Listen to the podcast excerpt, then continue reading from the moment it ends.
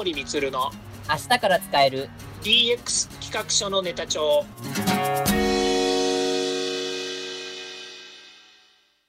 こんにちは。サートプロの近森光です。こんにちは。アシスタントの堀内隆です。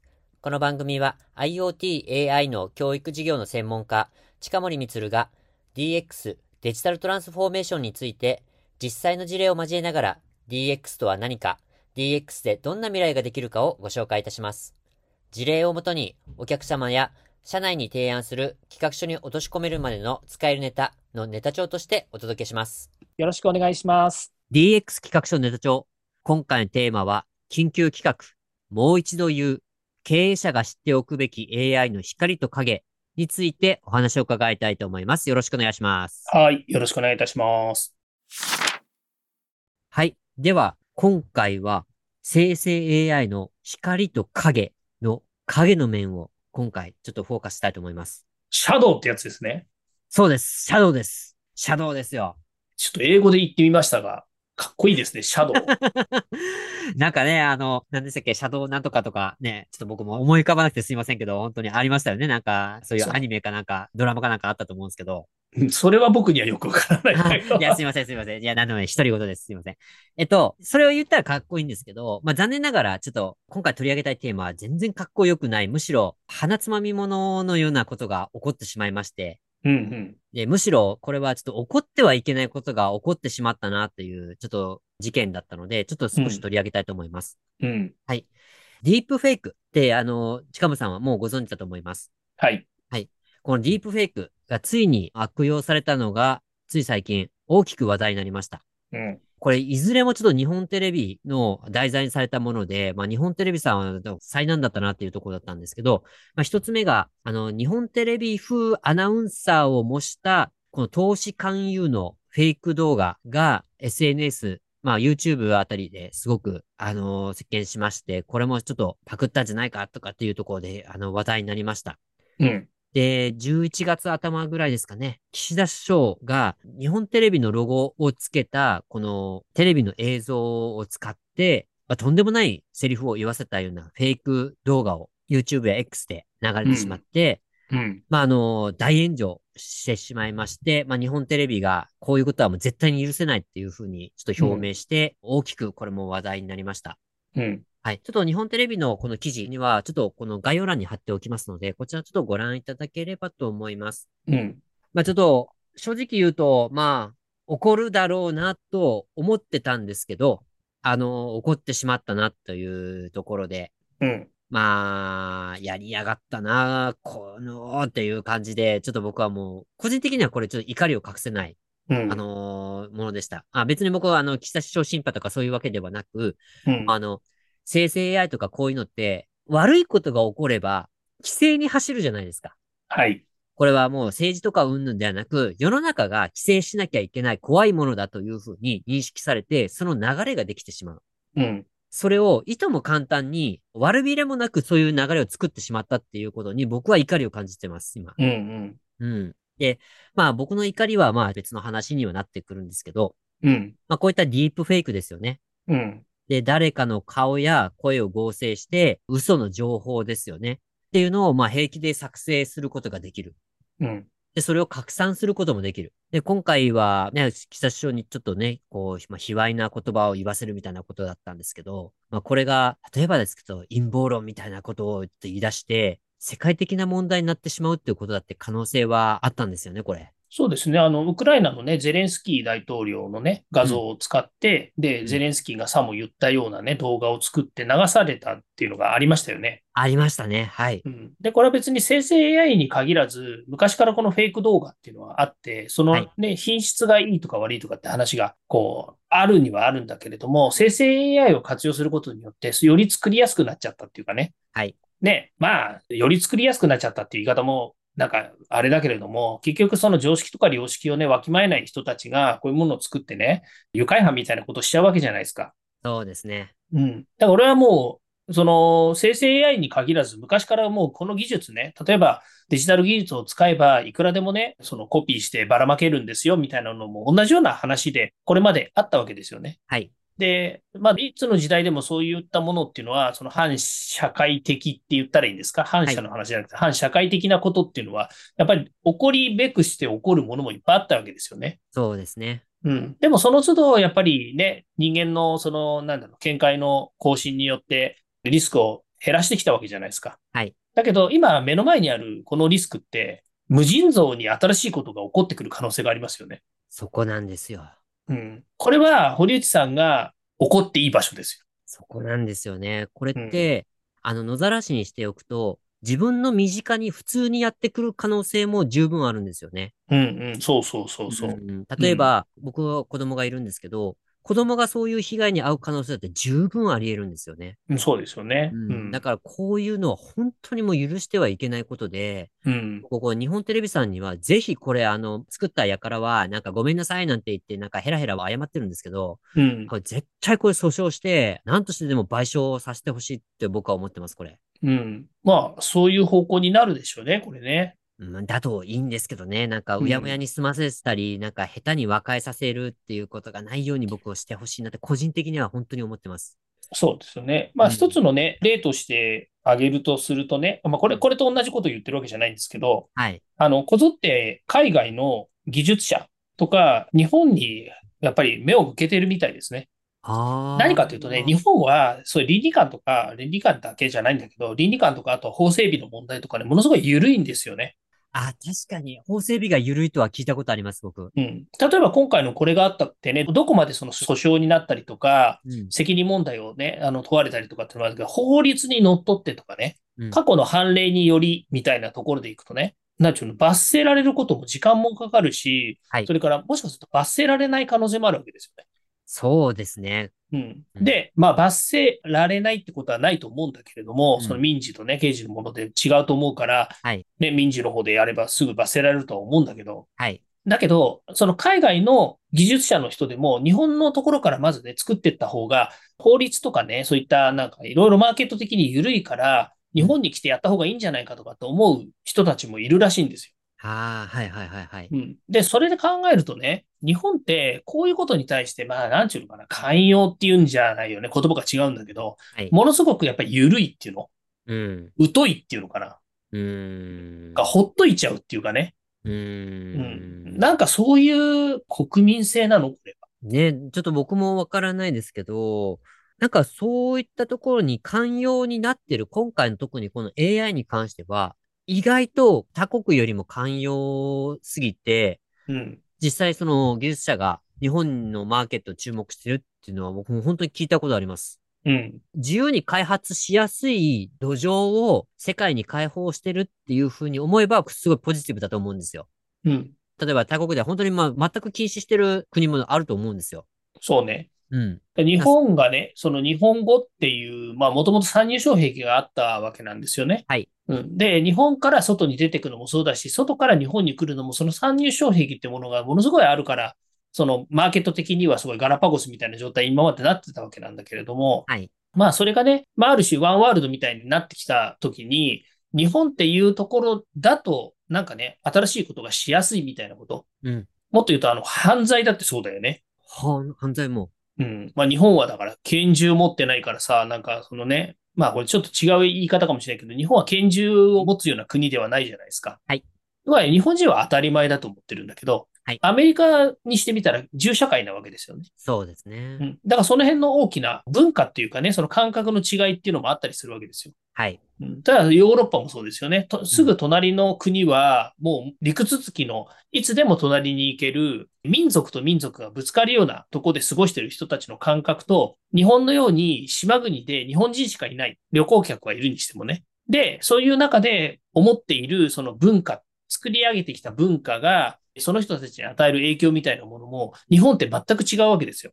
そうですね。うん。だそういうね、感覚の違いみたいなものが、日本人って、それがいいとか悪いとかじゃなくて、あんまり気にしないんだよね。そこは確かにありそうですね。なんか、ずっとその日本という島国で生まれ育っているっていう風になると余計にそうなるっていうのも無理はないのかなと思いますよね。そうですよね。うん。だからね、それが何かっていうと、要は性善説で生きてるってことになっちゃうんだよね。性善説ですね。はい。そう。性善説。ね。悪いことは神様が起こしてるんだ、みたいな話になっちゃうんだよね。うんうんうん。生まれつき、あの、良いものなんだということですね。そうそうそう。そうそうそうそう。うん。そこありますよね。だからそういう、まあ、これは、うん、まあ、民族性のところになるのかな。ちょっとよ文化かわかんないですけど、まあ、うん。そういった面も、いい面で採用するケース僕すごい多いと思うんですよ。実際。うん。うんだけど、悪い面で採用するのが、やっぱり、まあ、報道のせいもあるかもしれないですけど、目立っちゃうっていうところもありますよね。そうですね。だからこれはね、やっぱり一定量どこかで悪いものは悪い、いいものはいいっていうものをね、しっかりとこう、定めていく必要があって、まあそれがね、あの、この間の、何でした、広島サミットの時にええ、各国が生成 AI に関するね、意見出して、で、日本が取りまとめをするっていうね、生成 AI プロセスでしたっけ？はいっていうのをね、まとめようっていうことで動いているところの一つでもあると思うんですよね。ああ、そうですね。はい。うん。まあそんなこと言ってる矢先に首相がね、あの自分の足元でやられてるっていうのもね、これも皮肉なもんだというふうには思わざるを得ないんですけれども、はい。やっぱりね、日本が、日本も含めて世界はこことやっぱり戦わなきゃいけないんですよ。でね、はい一つ、まあ僕は別にこれをね、なんかこう、良し悪しを言うつもりはないんだけれども、はいこれ技術が悪いわけじゃないですよね。そうですね。そう。技術を使う人が悪いんですよ。そうです。そう、悪い奴らが悪いんですよ。それです。うん。だからね、そこを許さないっていう、このね、なんか、いや、でも人だからね、みたいな話じゃなくて、悪いことは悪いんですよ。はい悪いことは許しちゃいけないっていう、やっぱりね、軸足を持ってこれ、どんどんこれ進めていかないとね、技術どんどん進化してって、技術だからしょうがないよねっていう話じゃなくなってきますよね。もう単純な話で、それがたとえ包丁であっても一緒ですよねって話じゃないですか。そうですね。うんうん、料理に使えばさ正しい使い方なのに、それ、それを武器にしちゃダメでしょっていう話じゃないですか。そうです、そうです。うんそこなんですよね。だからそこをやっぱ取り違えないでほしいなっていうのと、だからといって、じゃあこの生成 AI は、いや、恐ろしい。やっぱ生成 AI ダメなんじゃん。使っちゃダメなんじゃん。みたいに言うのはちょっとやっぱ違うっていうところですもんね。うん。そうですね。いや、あの、今はだからね、その、リスクという面で考えるとね、はい誰しもそこにまだ踏み込んでいってないんですよ。誰しも踏み込んでない。うん。なんでかというとね、またさっきの話に戻るんだけどね。はい日本の経営者や日本の企業の中でね、うん生成 AI をがっつり今ね、もうやって、もう目の前にね、生成 AI なしに、これは生きていけないよね、ぐらいの話になってるわけじゃないんですよ。うんうんうん。なんだったら生成 AI なんかまだ登場する前の恐竜の時代のようなね、生活をしているような企業だっていっぱいあるわけですよ。なんだ、言い方がちょっとなんかとんでもない言い方になっちゃってるんだけど、だから何が言いたいかというと、生成 AI 登場前と生成 AI 登場後では全く見えてる世界が違うはずなんだけれども、はいただその見えてない人たちの方が多いっていう話をしてるだけなんだよね。はい、はい、はい、は僕い。的に言うと。それをなんか、なんかまどろっこしい言い方しちゃうから、なんかすごいディスってるように聞こえるかもしれないけど、影以上にブラックですよ。そうそうそう。だ要はね、まだ見えてない人たちが多いっていう話を言ってるだけなんですよ。はい。で、見えてないってことはね、そこにやっぱりこう、何、一定量のモラルも常識も、まだ考えられていない部分があるわけじゃないですか。そうですね。うん。だから、これからね、やっぱり、まあ、あの、どんどんね、皆さんが活用し、私たちもそうだけど、活用した先に、いろんな問題が出てくるから、それをね、積極的にやっぱり取り除いていく、えうん正していくっていうことをやっぱりしていかないといけないんだよなと思うんですよね。そこですね。うん。だからね、その辺の責任って日本にもっとあるんじゃないかなって思うんですよね。そうですね。あのーまあちょっと、今年6月に文化庁が、この AI についての著作権を取り上げた、こうテーマのこうセミナーとか、あの発表とかをちょっとしていたっていうところはありまして、まあこういうところが著作権入りますよ、ここは入れないですよとかっていうところのガイドラインは、あの発表されたっていうところはありました。あだけど、実際にじゃあ生成 AI でこういう犯罪になるからこういうふうに言うところは、ちょっとダメですよっていうところっていうのは、完全にまだ明確化されていないんじゃないかなと今ちょっと個人的に思っています。例えばこういうところは法務省とかそのあたりが決めるべきなのかちょっとわからないですけど、どうなんかなというのなんですけどね。うん。そこでも難しいとこで、うん。何がいいか悪いかっていうのがすぐその場で判断ができないじゃないですか。はい。まあ、例えば、ピカソの絵がありますね。はい。ピカソの絵っていうのは、物理的に言うと世界に1個しかないんだけど、はい。コピーが山ほどあるわけですよね。ですね。うん。で、模倣したものがたくさん生まれたら模倣したものでよかったんだけど、例えばピカソの絵をね、写真で撮って、額に入れて売ってるものがあるんですけど、あれは模倣してるわけじゃないですよね。はい。ある意味言うと、正確に言うと、嗜好品として売られていて、正しいものなわけですよ。ほうほうほうほうほう。うん。あの別にだってほら美術館で売ってたりするわけですから。ああ、ありますね。確かにね。ね。はい。うん。だからその大きさが違うとかね、油絵で描いてるわけじゃないから違うんだとかってそういう話ではなくて、はい。もうしっかりと商業的に整ったマーケットなわけですよ。そうですね。うん。じゃあ、このデジタルの話はっていうと、じゃあコピーなんて山ほどできますよねと。で、NFT とかっていう技術は出てきたけれども、だけどそれが、まあ、万物の解決にもならないわけですよね。はい。うんで、今度生成 AI が出てきたときに、今度はもうね、あの、今まだこれから起こるであろう、とんでもないことがまだどんどん出てくると思うんですよ。そうですね。うん。で、それに対してね、人類はまだまだね、規制できない、まあ、いたちごっこみたいな状態が、これからどんどんまだ続くわけですよ。技術の世界で言えばね。そうでしょうね。うん。だから何がいいか悪いかっていうのは、本当に、なんちゅうの、悪い人たちが、えーニコニコしながら、えー先に攻めてこないことには、正義の味方は対処ができないんですなるほど。なんか、ニコニコしながら詐欺師の方が近づいてきて、なんか事件を起こしてみたいなのがなんか思い浮かびました。よ。うん。だから、悪いことっていうのはそういうところから始まるわけですよ。まあそうですね。うん。ね、仮面ライダーとかウルトラマンなんか見ててもそうじゃないですか、ヤッターマンとかね。懐かしい。んはいはいはいはい。悪が先にね、すごいことをしてね、はい。正義が苦味潰したような顔でね、あの、正義を振りかざさないとね、解決にならないわけですよ。まあちょっとそうシーン多いねっていう。そうそう。それ、それはちょっといいんだけど、はい。うん、でも今、これだけね、新たな技術がどんどん進化をして、人類に良かれと思って、僕は大嫌いな言葉なんだけど、良かれっていう言葉がね、はい。良かれって言葉は嫌いなんだけれども、だけども人類に対してね、どんどんなんか生活を豊かにする新しい技術としてもてはやされて、どんどんこれが登場してきてるわけですよ。はい。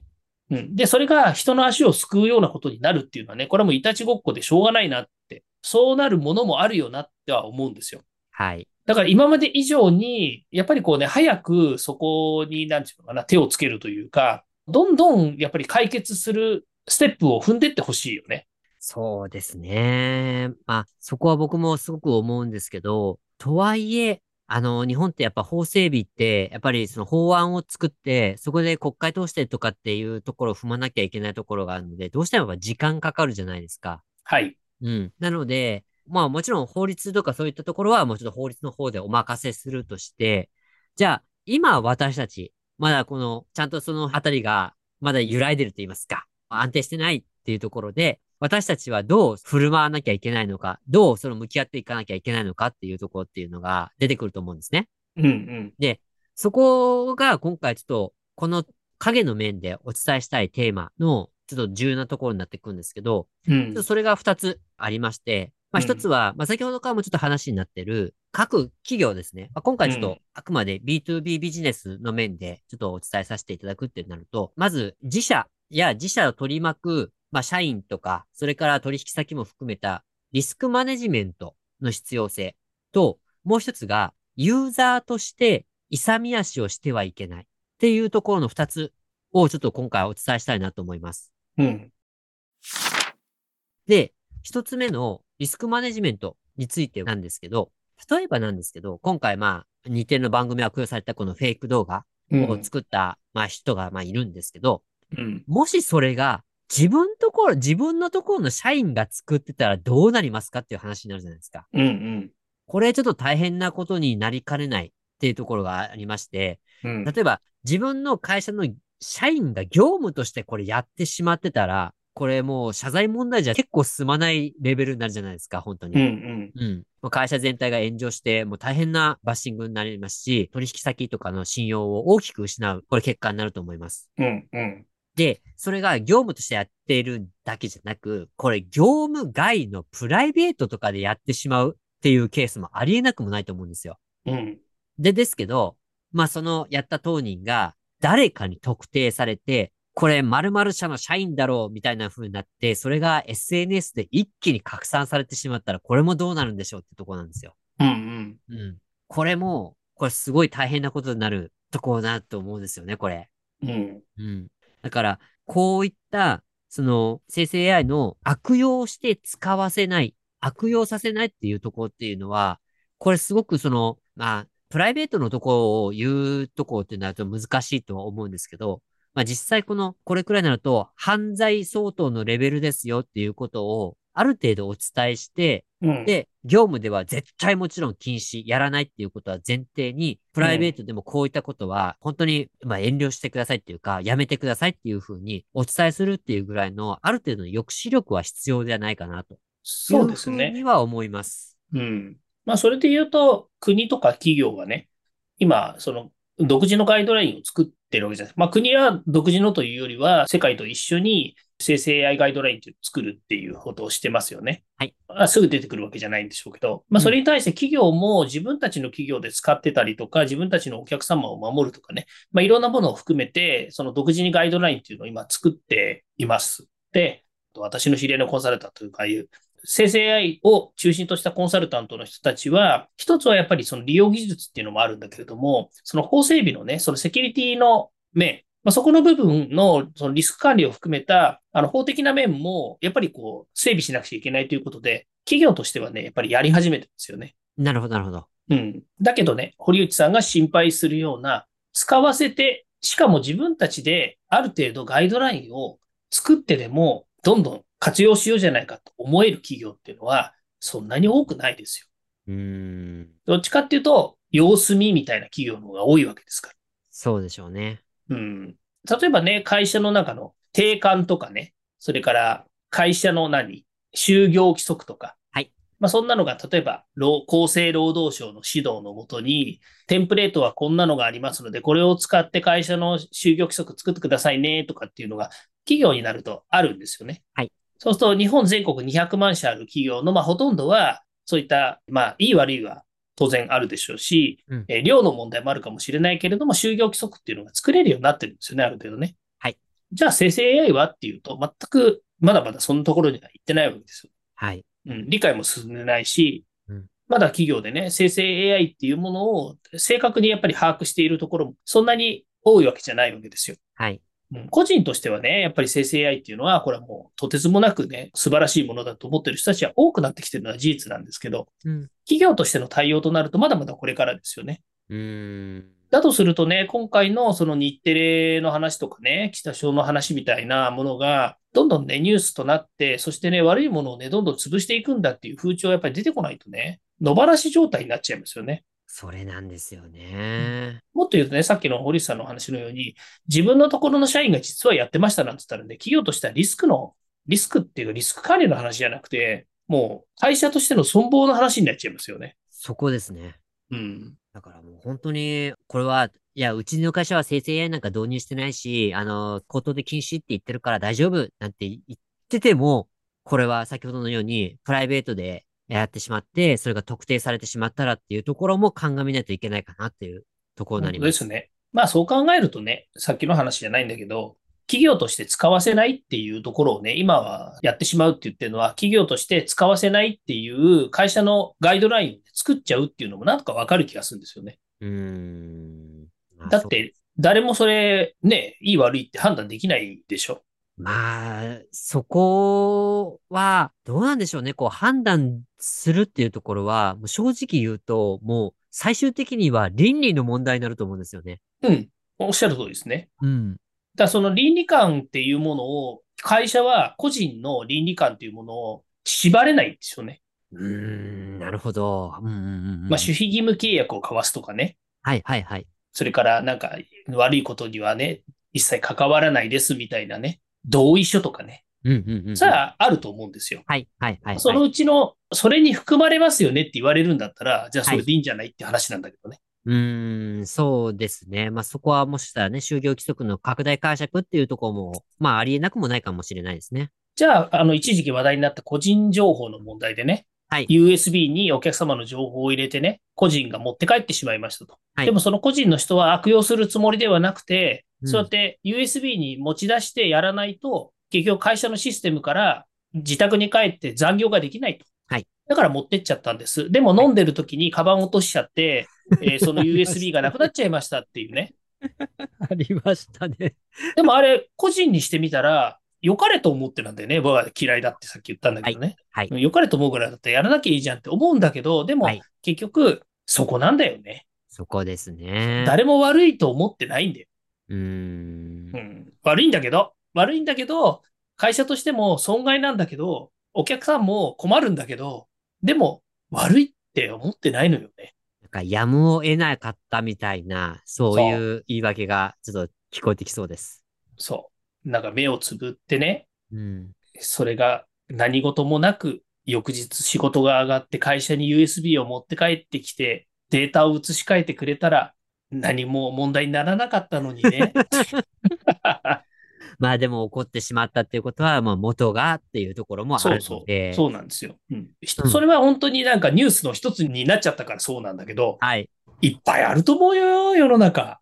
そうでしょうね。うん、なんか、なんかちょっと、うん、どうかなっていうところもあるんですけど、まあ、まあとはいえ、ちょっとね、やっぱり AI でそういったものを作ってしまうとかっていうのは、まあそういうなんか、しょうがないとかそういうのでは済まされないことになるので、うん、言えることはね、うん、何かで縛るのではなくて、はいみんな意識高い系になりましょうってことなんですよ。そういうことですか。そう。あ、そりゃそうですよ。どんどん使わなきゃね、使わせなきゃいけないって言っているのにね。はい。なんかね、あれ縛ります、これ縛りますとかね。はい。だから、塞いでってもしょうがないわけですよ。はい。それよりも、みんなで意識高くね、まあ、もうみんなで渡れば怖くないみたいになっちゃうんだけど、はいはいはい、はい。やっぱり意識高くやっていくしかないですよ。そこですよね。それはすごく思います。うん。うんその意識ではあるんですけど、さ先ほどもう一つという挙げたところで、はい。ユーザーとして勇み足をしてはならないっていうところあったんですけど、うんうん。これよくあるじゃないですか。例えば、あの、X とか、その SNS 見て、あ、これ、なんか、これ、マジか、この情報。これとんでもない情報じゃんとかって言って、例えば、まあ、リポストとかしてしまったりすると、それは嘘でしたみたいなことがあって、大変な、なんかことを、なんか拡散してしまったみたいな、いうような、要は、僕、勇み足って呼んでるんですけど、うん。なんか、脊髄反射して、こうじゃないか、みたいなことをやってしまうケース。うん。例えば、生成 AI でも十分あり得ると思うんですよね。うん。あるでしょうね。うん。例えば、生成 AI でこういう風な美女が登場しました。わ、これ実際にいる人か、すごいなとかってシェアしてしまったら、実は生成 AI が作ったあの美女の方で、まあそれがちょっと炎上してしまったとか、著作権に違反してたからとかっていうことがあって十分あり得るじゃないですか。まあこういう、なんか、脊髄反射をしないで、ちょっと踏みとどまって、見たものに対して、これ本当なのかな？これもしかしてディープフェイクじゃないかって、ちょっと疑いながら見るっていう、その意識も高く持っていなきゃいけないんじゃないかなっていうところは僕思いますね。うん。まあ、まさにその通りで、それがね、できないから人間が面白いなと思うのよね。そこですね。逆を言うとね、はいすごく綺麗な写真を撮れる写真家の人にね、はいこれ加工したんじゃねって言っちゃう人がいるわけですよ。いますね。それは何かっていうとね、はい自分が、まあカメラの問題とかね、構図の問題とか、もちろんいろんな問題があるにしてもね、はい自分ができないことに対してね、うん人がなんかアウトプットしたものをね、気に入らないとかね、はい言っちゃいたいっていう人間のなんかあるじゃないですか、そういう。赤ですね。悪いものがさ。はい。そういうのも一定量あるんだよね。そこはあるでしょうね。だからね、その、いいものを悪くしておいて、えー足を引っ張るっていうのもあるし、うん普通の生活をしててもね、足を引っ張るってこともあるんですよね。はい。だから本当に勇み足してはならないっていうのは正しい行動なところだと思うんですけど、はいそればっかりをね、やっぱり意識しててもしょうがないかなっていうところも実はあったりするんですよね。はい。でもこれ難しいですよね。まあさっき言ったけど、自分が犯罪だと思わなくても、結果的に言うとそれ犯罪に手を貸しちゃったみたいなことが出てきちゃうんですもんね。そこですね。うん。怖いよね。いや、本当ある意味、そう使い方間違えたら、まあ何でもそうですけど、うんそれは包丁でもそうですけど、使い方間違えたら絶対怖いじゃないですか。そうですよね。うん僕はそれと一緒だと思ってます。やっぱりインターネットの欄を外さなきゃダメかな。またまた、この番組ではそんなこと言う番組じゃないですよね。というところで、今日ここから企画書のネタ帳として、最後、近丸さんがこれだけは言っておきたいっていうところを、先ほどいただきましたが、もう一度いただければと思います。そうですね。まずね、前半の部分での光っていうものがあると思うんですよね。はい。で、光の部分っていうのは、結局、このね、世の中どんどん進化する生成 AI、まあ今回生成 AI がテーマになってますけど、生成 AI に限らずね、技術っていうものがどんどん進化する。で、これはもうね、一定量も光の速さでどんどん進んでいっちゃうし、はい、自分たちがね、こう予想だにしないものっていうのは、ますますこれから出てくると思うんですよね。はい。で、それをね、人類はやっぱり面と向かってね、もうどんどん使っていくと。ね、もうこれはもう一定量どんどん出てきちゃうわけだから、使わなきゃいけない。特に日本はね、もうそもそも土台っていうものがものすごいあるわけですよ。ね、インターネットの普及率もそうだし、スマホの普及率もそうだしね、やっぱりメーカーというね、国としてね、メーカー、それから製造業っていうのもね、やっぱりたくさん反映してきた部分もあってね、はい、それなりのやっぱり能力とかモラルとか、いろんなものがあるわけですから、はい、そういう土台の上に立ってね、世界にね、後人を排するっていうのはね、良くない。だから光の部分で言えば、こういうものをね、どんどん活用していって、えー、叱るべきであるというところが光の部分である。はい、でね、影の部分っていうのは、これはね、もうね、日本がじゃないですよね。はい、全世界の人たちが、もうみんな被害に遭っちゃう可能性があるわけですよ。はい。誰でも同じ。さっき言った光の部分っていうのは、日本特にこれからね、日本はこれを活用するともっとね、すごいことになるよっていうのを言える話なんですよ。はい。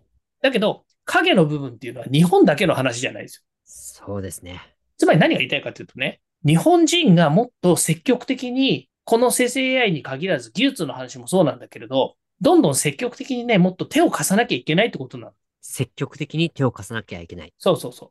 つまり、いいことだけ日本は手を貸して、悪いことは無視するんじゃなくて、はい、悪いことも含めて、日本がどんどん、やっぱりこれね、考えていかなきゃいけない。だからこの後半の影の部分もね、結局いろんな問題も、さっきのそのフェイクの動画の問題もそうだし、今後フェイク動画だけじゃないからね、フェイク音声も出てくるわけですよ。そうでしょうね。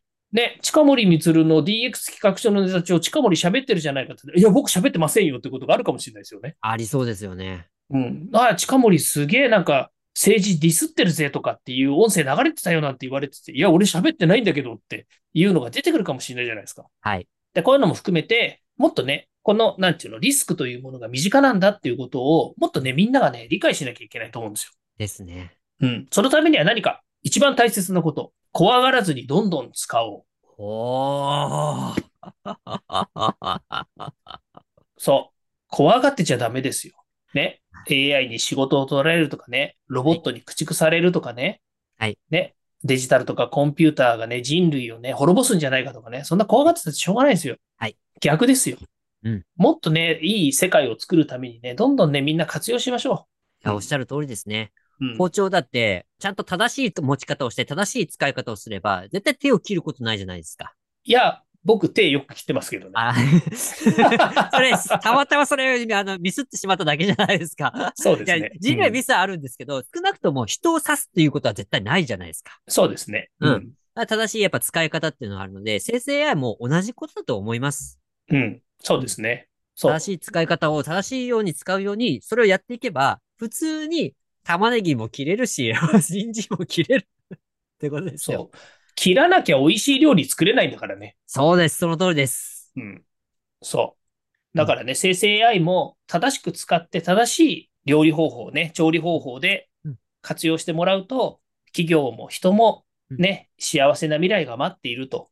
はい。いうことですよね。そうですね。そう。DX 企画書のネタ帳っていうのはね、そういう落としどころがないとね。そうですね。はい。うん。好感度が保てませんから。最初の話に戻りました、好感度。はい。好感度上げましょう。はい。すみません。あの、なんだか、あの、ちょっとわからない結論になってしまいましたけど、まあ、生成 AI は恐れずに、けど、きちっと向き合い方を、しっかり正しい向き合い方をして、正しい使い方で使ってもらえるようにしてもらえばと思います。そうですね。まあ最後にね、言いたいことは、やっぱり経営者自らがね、責任を持つっていうことね。はい。さっきの話もあったけど、会社のやっぱりこう責任を持つっていうのは経営者じゃないですか。はい。です。だから経営者が責任を持って社会にね、対していいことをする。まあ当たり前ですよね。悪いことするために会社作ってるわけじゃないので、はい。社会に対していいことをするんだとすればね、生成 AI っていうのもいいことのためにね、どんどん使ってほしいなと思うので、経営者自らがどんどん使いましょうよということを言いたいですね。そうですね。はい。というところで、今回2回にわたってお送りしました、このもう一度言う経営者が知っておくべき AI の光と影、お伝えさせていただきました。ぜひ、今後のお役に立っていただければ幸いです。はい。では、そろそろエンディングの時間になりました。今回お話ししたことが、社内社外問わず、企画提案のネタになれば嬉しいですね。毎日更新、近森光の DX 企画書ネタ帳は、Spotify、Google、Apple 各種ポッドキャストおよび Amazon Music で配信しております。チェックしておきたいという方は、ぜひいいねやフォローお願いいたします。